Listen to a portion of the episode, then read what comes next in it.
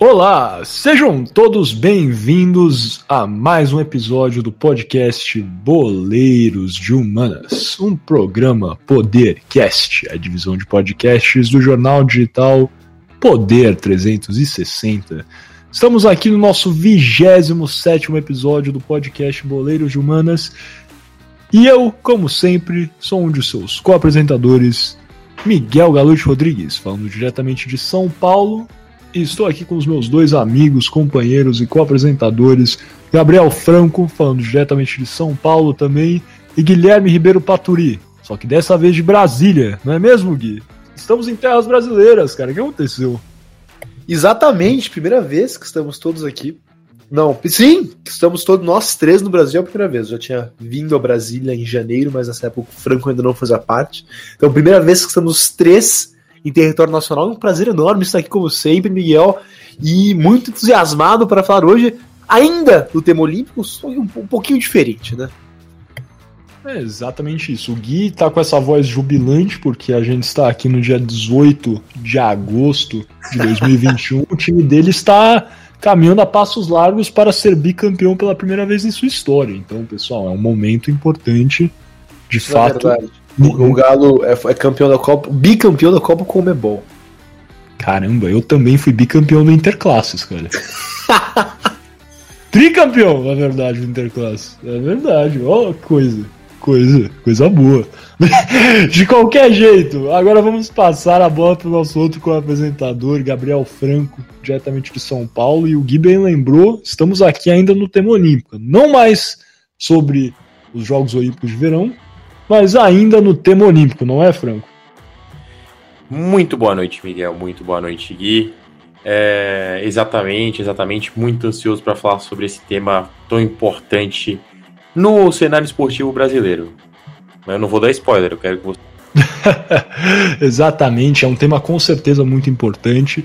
É, que o Brasil, na verdade, é, sempre se sai muito bem, tem uma proeza muito boa participação muito contundente e que com certeza não recebe é, a devida atenção e carinho que deveria receber, que são, na verdade, é, os Jogos Paralímpicos, né, as Paralimpíadas, que vão começar agora é, no final do mês. O Gui vai entrar um pouquinho na história, eu vou contar também sobre as, as Paralimpíadas de Tóquio e depois vamos ter, por óbvio, o nosso tópico que já ficou um pouco tradicional aqui no Boleiro de Manos, a questão financeira com Gabriel Franco. Mas vamos aí começar esse nosso 27 episódio, edição especial das Paralimpíadas que vão começar logo menos em Tóquio.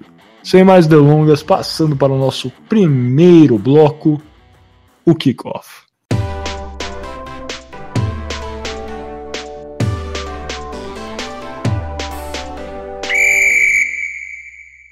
Muito bem, começando agora nosso primeiro bloco, nosso kickoff. Lembrando sempre que você está ouvindo o podcast Boleiros de Humanas, um programa Podercast, a divisão de podcasts do jornal digital Poder 360. E como o Miguel acabou de introduzir, hoje vamos falar sobre as Paralimpíadas.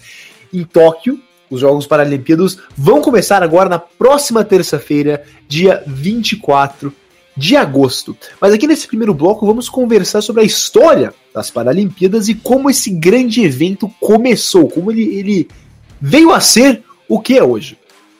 E é importante entender que competições disputadas por atletas com deficiências existem há mais de 100 anos. Clubes dedicados a pessoas com, por exemplo, deficiências auditivas existem desde 1888, quando o primeiro desses clubes foi fundado em Berlim, na época capital do Império alemão. Mas mesmo assim, nessa época não existiam muitas competições dedicadas a tais atletas, e muito menos uma ah, competição em escala olímpica. Isso se escancara no começo do século XX, quando atletas com deficiências disputavam as Olimpíadas lado a lado com atletas sem deficiências. Isso aconteceu pela primeira vez quando o ginasta George Iser, que era americano e alemão, e tinha uma prótese na perna esquerda, disputou as Olimpíadas de 1904 em St. Louis, nos Estados Unidos. E ele saiu muito bem, conquistando seis medalhas em um só dia, sendo elas três de ouro, duas de prata e uma de bronze. Mas foi só depois da Segunda Guerra Mundial que competições para atletas com deficiências começaram a ser organizadas mais amplamente. E o pioneiro nesse sentido foi o alemão Ludwig Guttmann. Guttmann, por ser um judeu alemão, fugiu da Alemanha durante a ditadura de Hitler. E em 1944, depois de já estar bem estabelecido em exílio na Inglaterra, Guttmann criou, a pedido do governo britânico, um centro de tratamento para veteranos de guerra com lesões na medula espinhal dentro do hospital Stoke Mandeville, é, também na Inglaterra. Logo, Guttmann introduziu o esporte como forma de reabilitação para seus pacientes. E essa medida foi tão popular que os pacientes, logo que jogavam, é, disputavam esporte só para, para a, aprimorar o seu processo de reabilitação, começaram a jogar simplesmente por, ser, por, por fins recreativos, esses esportes. E inspirado pela dedicação e pela paixão dos seus pacientes, Gutmann resolveu organizar a primeira competição para atletas cadeirantes. Ele batizou essa competição dos Jogos Stoke Mandeville em homenagem ao hospital é, que, trabalha, que ele fez essa. começou a introduzir é, esportes para cadeirantes em reabilitação. E esse evento, que propositalmente coincidiu com a abertura dos Jogos Olímpicos de 1948, contou com a participação de 16 veteranos britânicos com lesões na medula espinhal. Mas Gutmann sonhava em criar uma grande competição para atletas deficientes de elite, em um formato similar às Olimpíadas, e por isso ele insistiu em seu projeto e organizou o evento outra vez em 1952. Mas nessa ocasião, os jogos Stoke Mandeville contaram com a participação de veteranos de guerra holandeses. Isso fez com que os jogos organizados pelo Dr. Gutmann se tornarem a primeira competição internacional disputada unicamente por atletas deficientes. E desse ponto em diante, os jogos foram chamados de os Jogos Internacionais Stoke Mandeville. Mas em 1960, os Jogos Internacionais de Stoke Mandeville se tornaram os Jogos Paralímpicos, disputados pela primeira vez em Roma, na Itália. Esses jogos contaram com 400 atletas de 23 países. Porém, como nos Jogos Stoke Mandeville, nesses primeiros Jogos Paralímpicos, só atletas com deficiências na medula espinhal participaram. E nesses jogos foram disputados somente nove esportes: arco e flecha, atletismo, dardos, sinuca inglesa, natação, tênis de mesa, basquetebol em cadeira de rodas, esgrima em cadeira de rodas e ginástica em cadeira de rodas. E a Itália saiu campeã com 29 ouros. A Inglaterra chegou em segundo com 20 medalhas de ouros, seguido em terceiro pela Alemanha Ocidental, que levou para casa 15 medalhas de ouro. Depois do sucesso desses Jogos em Roma, as Paralimpíadas começaram a acontecer a cada quatro anos, somente algumas semanas depois da cerimônia de encerramento das Olimpíadas. Os primeiros Jogos Paralímpicos de Inverno, por sua vez, foram disputados um pouco depois, bem depois, digo, em 1976, na Suécia. E interessantemente, até 1988, no caso dos Jogos de Verão, e 1992, no caso dos Jogos de Inverno, os Jogos Paralímpicos não eram sempre disputados na mesma sede dos Jogos Olímpicos. Por exemplo, em 1968, os Jogos Olímpicos foram disputados na Cidade do México e os Jogos Paralímpicos em Tel Aviv, em Israel. Os Jogos Paralímpicos até 1988 e 1992 foram muitas vezes disputados em cidades menores quando comparadas às sedes que geralmente recebem as Olimpíadas. Por exemplo, em 1972, as Paralimpíadas foram disputadas em, nas pequenas cidades de Heidelberg, na Alemanha Ocidental, enquanto é, as Olimpíadas é, de Verão foram disputadas em Munique, como já temos um episódio sobre isso de Munique em 1972. E, e, outro exemplo que temos seria em 1980, quando as Paralimpíadas foram disputadas em Arnhem, nos Países Baixos, e as Olimpíadas de Verão foram disputadas em Moscou. E, e essa tendência também acontecia nas Olimpíadas de Inverno, quando, por exemplo, as Olimpíadas é, de, de Inverno de 1976 foram disputadas em Innsbruck, na Áustria, as Olimpíadas é, de Inverno, as, desculpa, as Paralimpíadas de Inverno foram disputadas em. Eu não consigo nem pronunciar as palavras, vou tentar. Ornskovsvik, na Suécia. Porém, muitas vezes, quando ainda havia essa separação, as Paralimpíadas também foram sediadas por grandes cidades, como por exemplo Toronto e Nova York. Mas em 1989, depois de diversas edições das Paralimpíadas, foi finalmente fundado o Comitê Paralímpico Internacional para realmente organizar e ser a, a entidade governante do movimento paralímpico. E agora, para terminar esse bloco sobre a história das Paralimpíadas, uma pequena curiosidade. A palavra Paralimpíada vem da preposição grega, entre aspas, para significa ao lado. E a palavra Olimpíada. Então, para, ou seja, para é a preposição grega para uh, ao lado, e Olimpíada. Isso quer dizer que Paralimpíada significa ao lado da Olimpíada. Isso, bem, de uma maneira bonita mostra como as Paralimpíadas coexistem ao lado das Olimpíadas, sendo duas organizações irmãs promovendo o melhor do esporte. Algo a declarar, Franco, Miguel, ou podemos passar para o nosso próximo bloco, nosso Toco e Voe? É, só um, um, comentário muito breve. Eu acho que as Paralimpíadas, com certeza, nos últimos anos, têm recebido um pouco mais de atenção, e muito isso também diz respeito aos avanços é, clínicos né, que existem né, nessas áreas de próteses, etc. Inclusive, um aspecto muito bacana é, da cerimônia de abertura que vai acontecer agora no, no dia 24 de agosto é, é, tradicional, né, patente dessas cerimônias de aberturas é, dos Jogos Paralímpicos, das Paralimpíadas, é, de, termos demonstrações realmente é, de avanços tecnológicos é, e, e, com certeza, assim, eu acho que estamos caminhando para um ponto aonde os Jogos Paralímpicos vão receber o valor que eles merecem. E outro fator que é importante, e acho que é sempre bom ressaltar, é que o Brasil é, tem uma proeza é, bem grande, é, assim, histórica já nos Jogos Paralímpicos. Não sei se, assim, né, pode falar que tem um pedigree gigantesco, mas assim, nos últimos anos, com certeza o Brasil está aí confortavelmente é, entre as principais delegações nos quadros de medalha. Vou falar um pouco mais no Toco Me Voe, mas, por exemplo, no Rio de Janeiro, o Brasil conquistou mais de 70 medalhas, ficou em oitavo no quadro de medalha. Então, assim, é sempre bom a gente também enfatizar as coisas que a gente faz bem, como brasileiros também, né? Sem querer entrar num falso senso de patriotismo, etc. Mas a verdade é que quando o brasileiro faz coisa boa, a gente tem que, tem que, tem que apoiar, eu acho. E aí é outra opção aqui de, de uma é, de outro mundo para vários ouvintes, imagino, né? Não são todos e acho que não por, é, enfim, é, um preconceito aberto, etc. Ou qualquer outra motivação, mas muitos não, não conhecem esse mundo e, e, acho que com certeza é algo que a gente sempre pode valorizar cada vez mais, ainda mais sendo é, um, um mundo que o, que o brasileiro se sai tão bem. Sim, com certeza, Miguel. Eu concordo, eu concordo é, plenamente. E o Brasil, como você disse, vai muito bem é, é, nas Paralimpíadas. E para só para comentar o seu comentário, em 2008, de, aliás, desde 2008, o Brasil é, fica no top 10 da, do quadro de medalhas dos quadros de medalhas paralímpicas. Em 2008 chegou no nono lugar, em 2012 sétimo lugar, em 2016 oitavo lugar. Então o Brasil realmente se vai tem uma constância melhor nas Paralimpíadas do que tem nas Olimpíadas. Então é uma coisa realmente interessante é, de se notar. Mas com isso, então, terminamos o nosso Toque Me Voe. Desculpa, terminamos o nosso kickoff e passamos para o segundo bloco, bloco o nosso Toque Me Voe.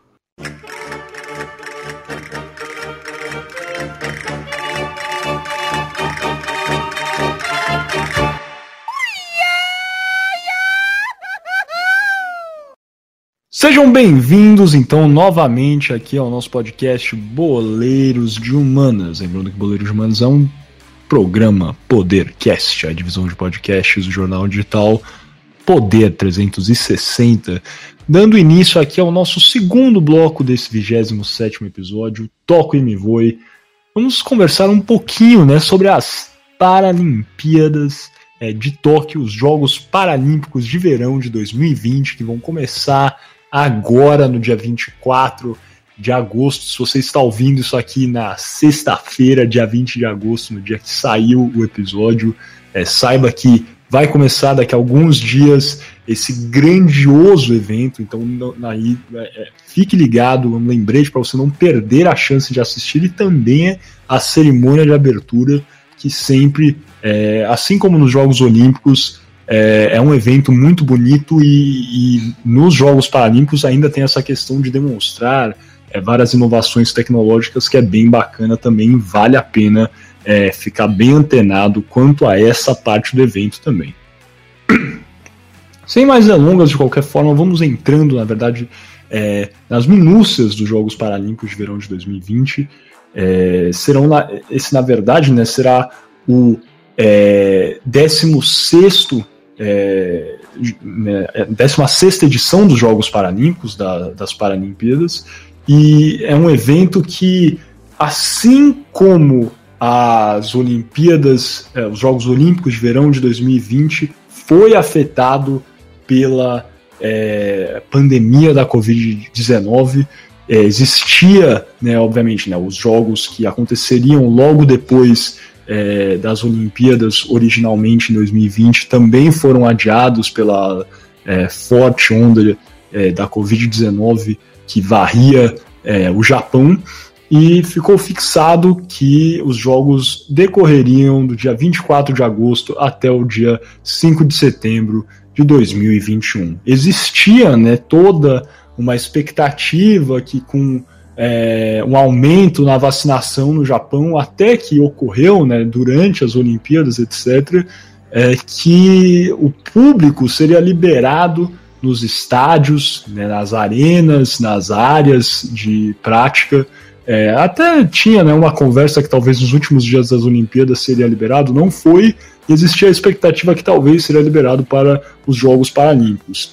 É, até o momento esse não foi o caso, tivemos inclusive hoje, uma, hoje dia 18 de agosto de 2021, tivemos aí uma decisão de que de fato não teremos público é, nos Jogos Paralímpicos, então essa é a última informação que temos a partir de hoje, que não terá público, infelizmente, também é, nesse grande evento devido aí à pandemia é, do novo coronavírus.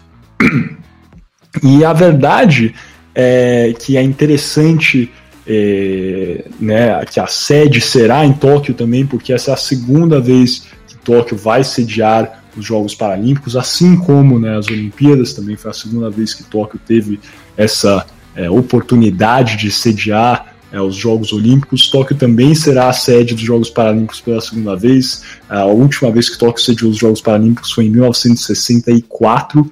E algo que é importante, teremos aqui a inclusão de alguns novos, algumas novas modalidades, alguns novos esportes é, nos Jogos é, Paralímpicos. Teremos aí, na verdade, em Tóquio, é, mais de 500 eventos, né? Então temos aí é, 24 modalidades e 540 eventos. Então, realmente, aí do final de agosto até o começo de setembro, pode ficar ligado que vai ter muita coisa boa para você assistir. E como a gente já falou, muita gente, é, muitos atletas brasileiros se saindo bem nesses próximos dias, aí nessas 540 oportunidades para você sintonizar nesses próximos dias.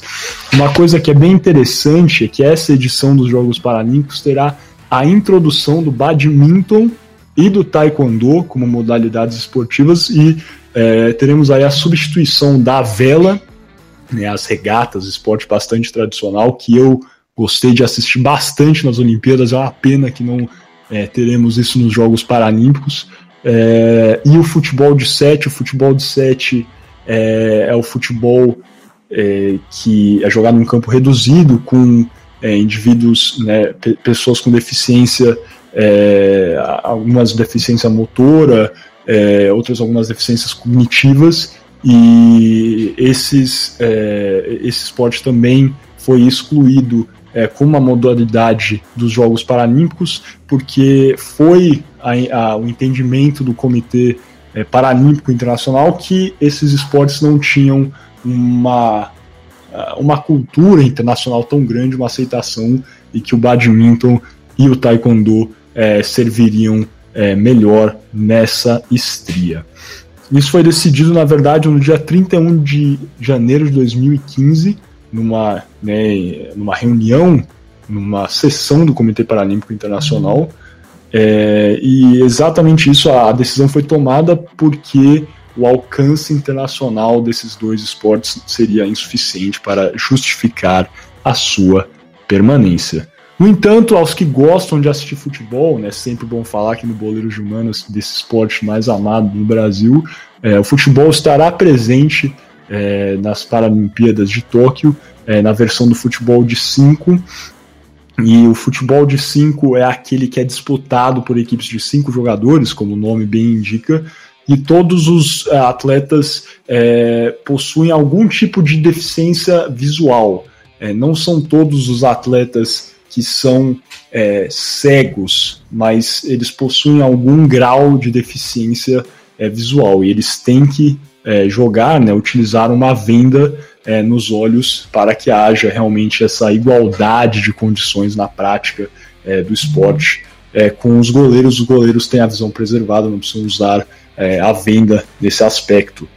A, a, bola do futebol de 5 possui guizos, né, que são aqueles. É uma espécie de, de aparelho que se assemelha a um sino, que quando os jogadores tocam na bola produz um barulho que auxilia né, os jogadores a se movimentarem, a tocarem a bola, e também atrás de cada é, baliza, cada gol adversário, os, jogadores, os times contam é, com um guia que é, se posiciona atrás do gol adversário para orientar, né, mediante é, a oralidade, ele pode falar para orientar os jogadores a como se movimentarem dentro é, do campo.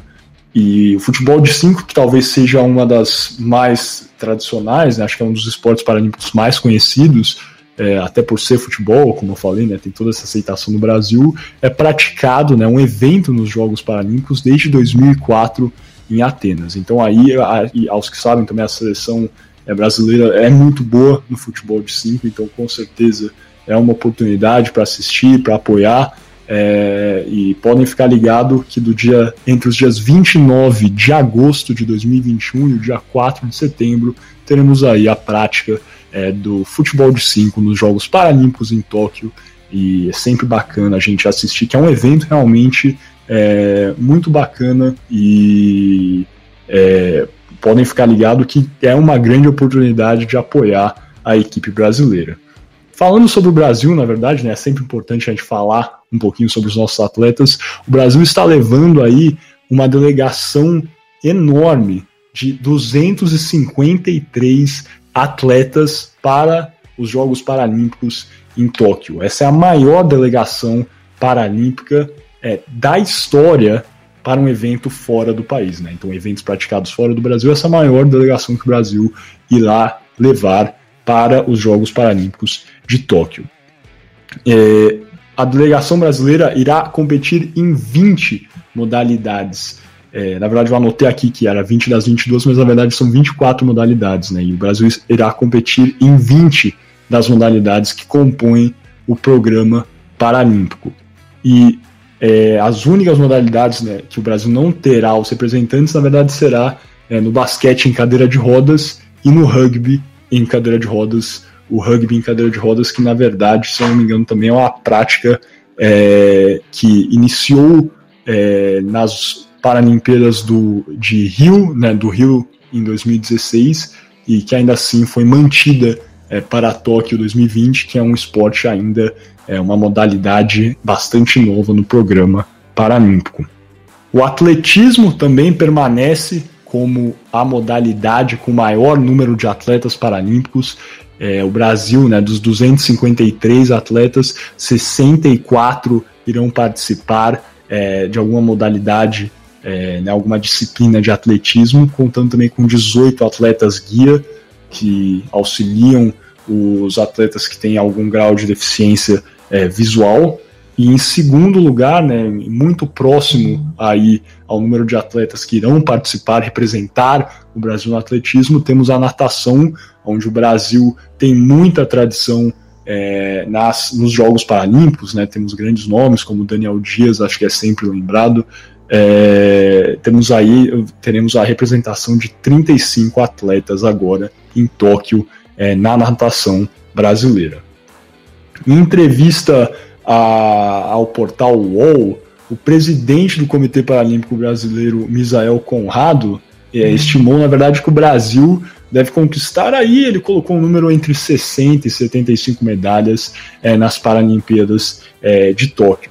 E voltou a frisar né, que a ideia realmente é se posicionar entre as 10 maiores potências do mundo, ficar, bem como o Gui disse, é, nessa nossa crescente aí, na, na verdade, é, em comparação aos Jogos de Londres, o Brasil ficou em oitavo, onde Londres ficou em sétimo, mas né, desde Pequim o Brasil está se posicionando aí no top 10 é, do quadro de medalhas dos Jogos Paralímpicos e essa continua sendo a nossa meta. É uma meta muito boa e que com certeza é, há grandes chances de se concretizar nas próximas semanas é, em Tóquio.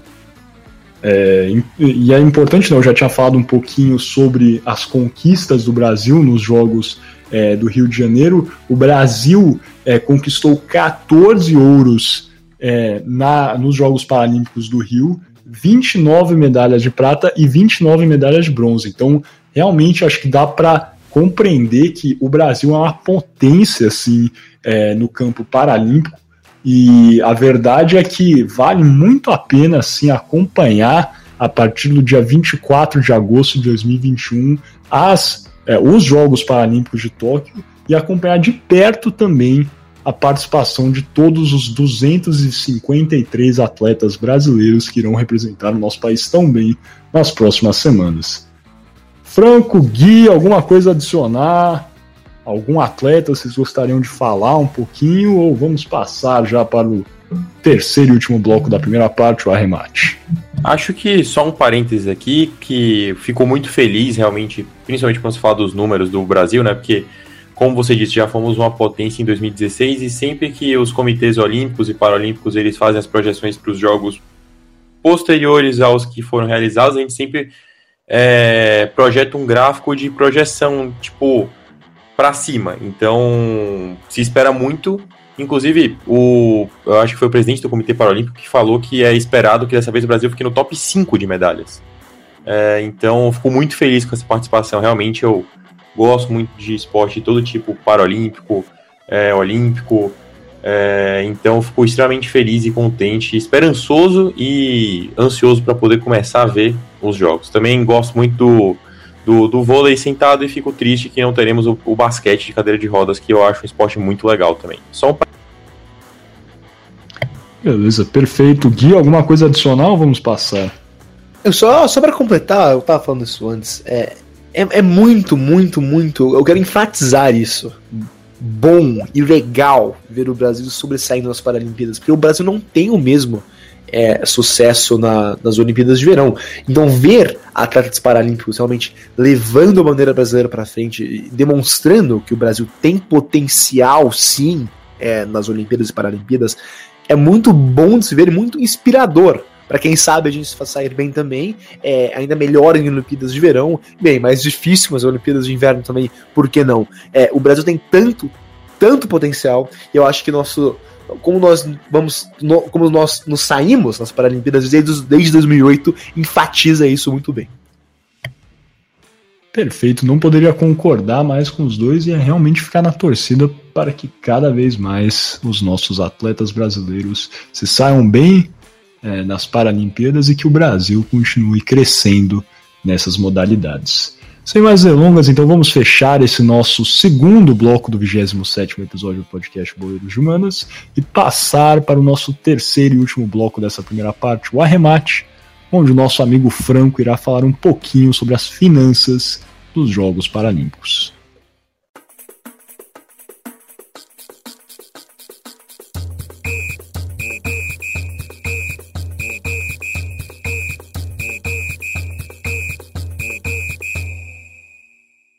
Bem-vindo ao terceiro bloco, você, meu caro ouvinte, minha caro ouvinte, de onde estiver, no Brasil e no mundo. É... Bem-vindo ao terceiro bloco do podcast Boleiro de Humanas, que é um programa Podercast, a divisão de podcast do jornal digital Poder 360.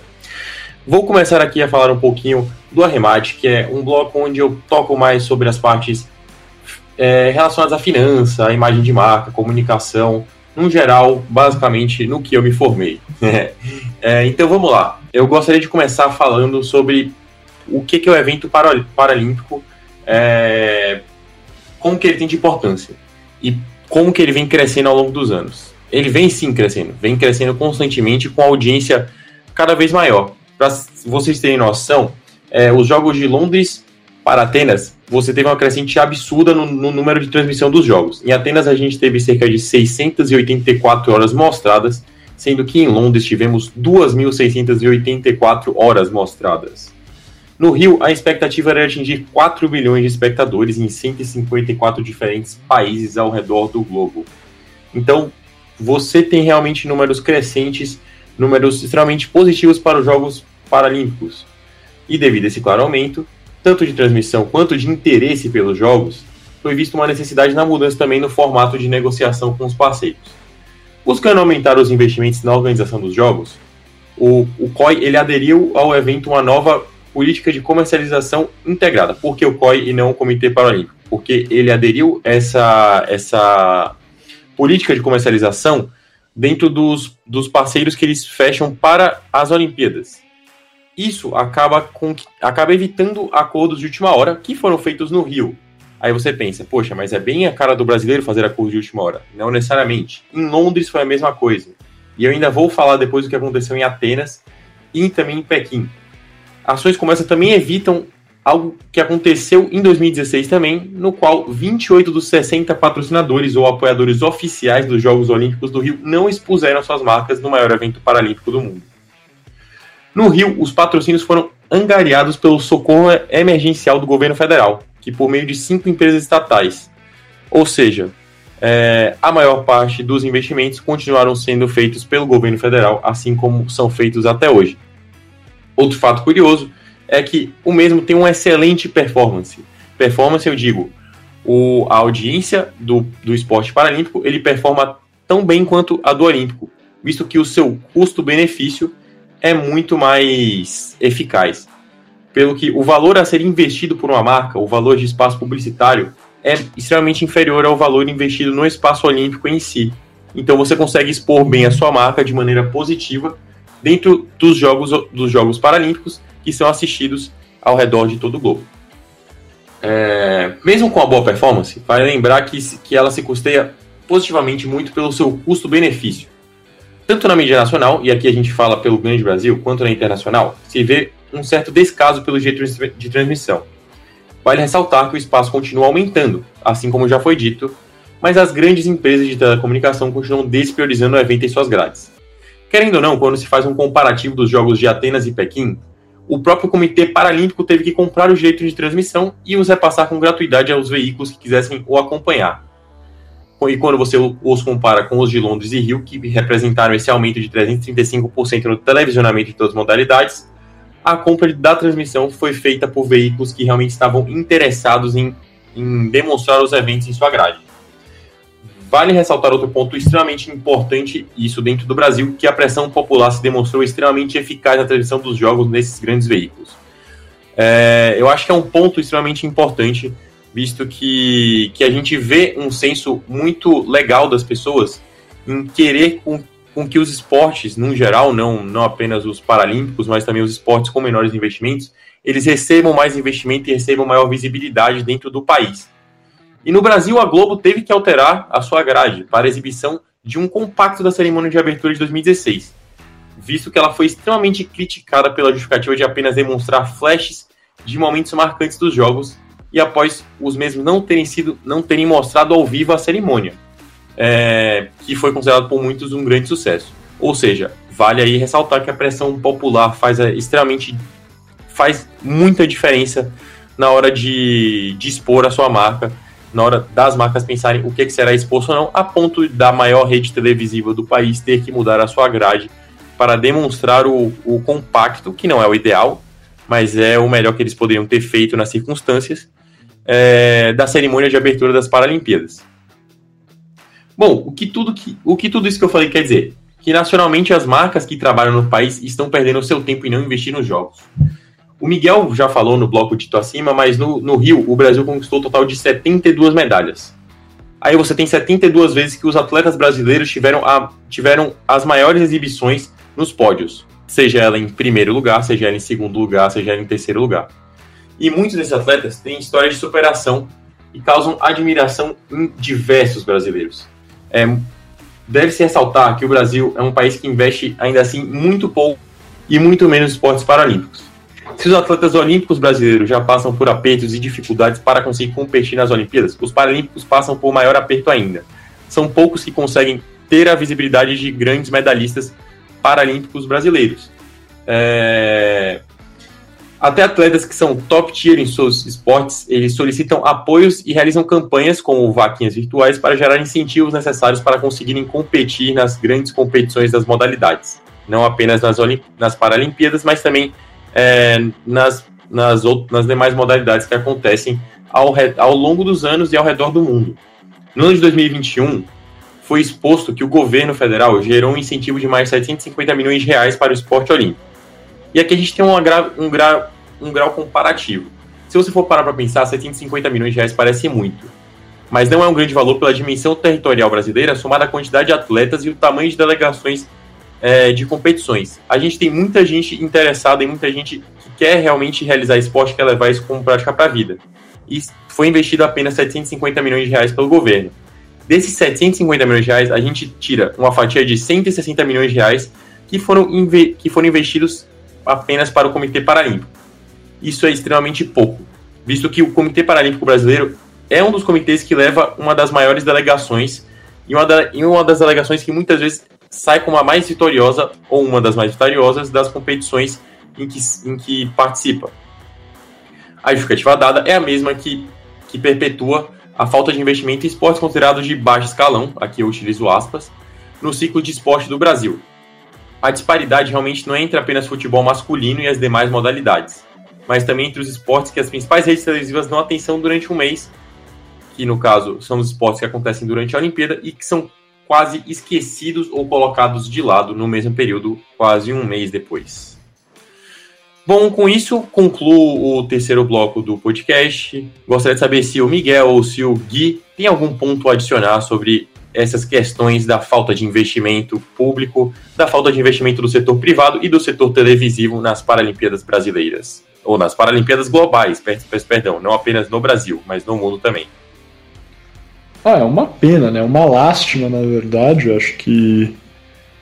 Assim, a verdade é que é uma via de mão dupla isso, né? Precisa de investimento para que os esportes melhorem, as, a prática é, da modalidade seja mais atrativa para é, o público geral, é, mas é, né, a, a prática só vai se só vai tornar realmente mais atrativa, só vai melhorar quando tiver esse investimento. Então, assim, é, é complexo, é, é difícil.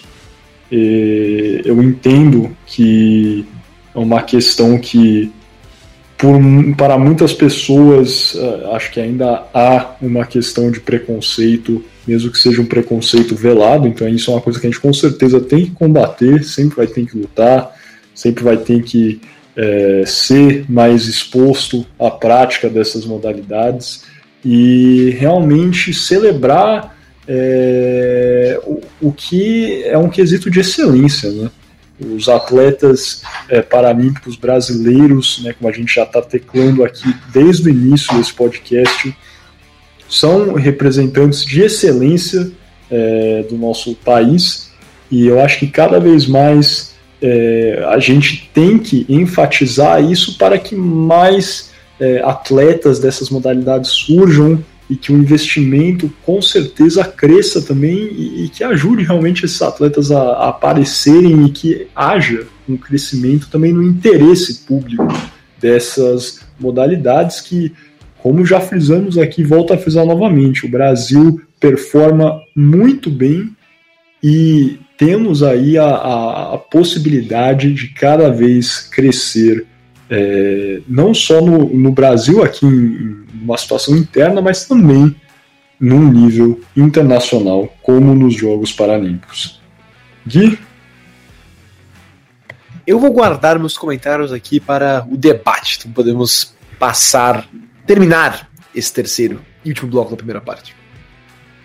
Beleza, então. Então acho que que é isso mesmo, né? Vamos fechar essa primeira parte, então, esse é, bloco, esse, essa primeira parte desses três primeiros blocos, que eu acho que foi bem bacana. Tivemos aí um overview, um sobrevoo bem bom é, da história dos Jogos Paralímpicos. Conversamos aí um pouquinho sobre é, os, as Paralimpíadas de Tóquio 2020, que vão acontecer, lembrando aí do dia 24 de agosto é, até o dia 5 de setembro de 2021. E também tocamos aí nessa questão que é até um pouco revoltante, um pouco triste, talvez da falta de investimento no, nas Paralimpíadas no geral, e onde sempre, sempre, sempre vamos poder melhorar com a exposição né, e o contato a essas modalidades de excelência. Sem mais delongas, então, convido vocês, se estiverem escutando num provider de áudio aí, Spotify, SoundCloud, a clicar na segunda parte. Se você está ouvindo no podcast no YouTube, é só deixar o vídeo rolando. Daqui a pouco voltamos com o nosso quarto bloco, o shootout. Até daqui a pouco.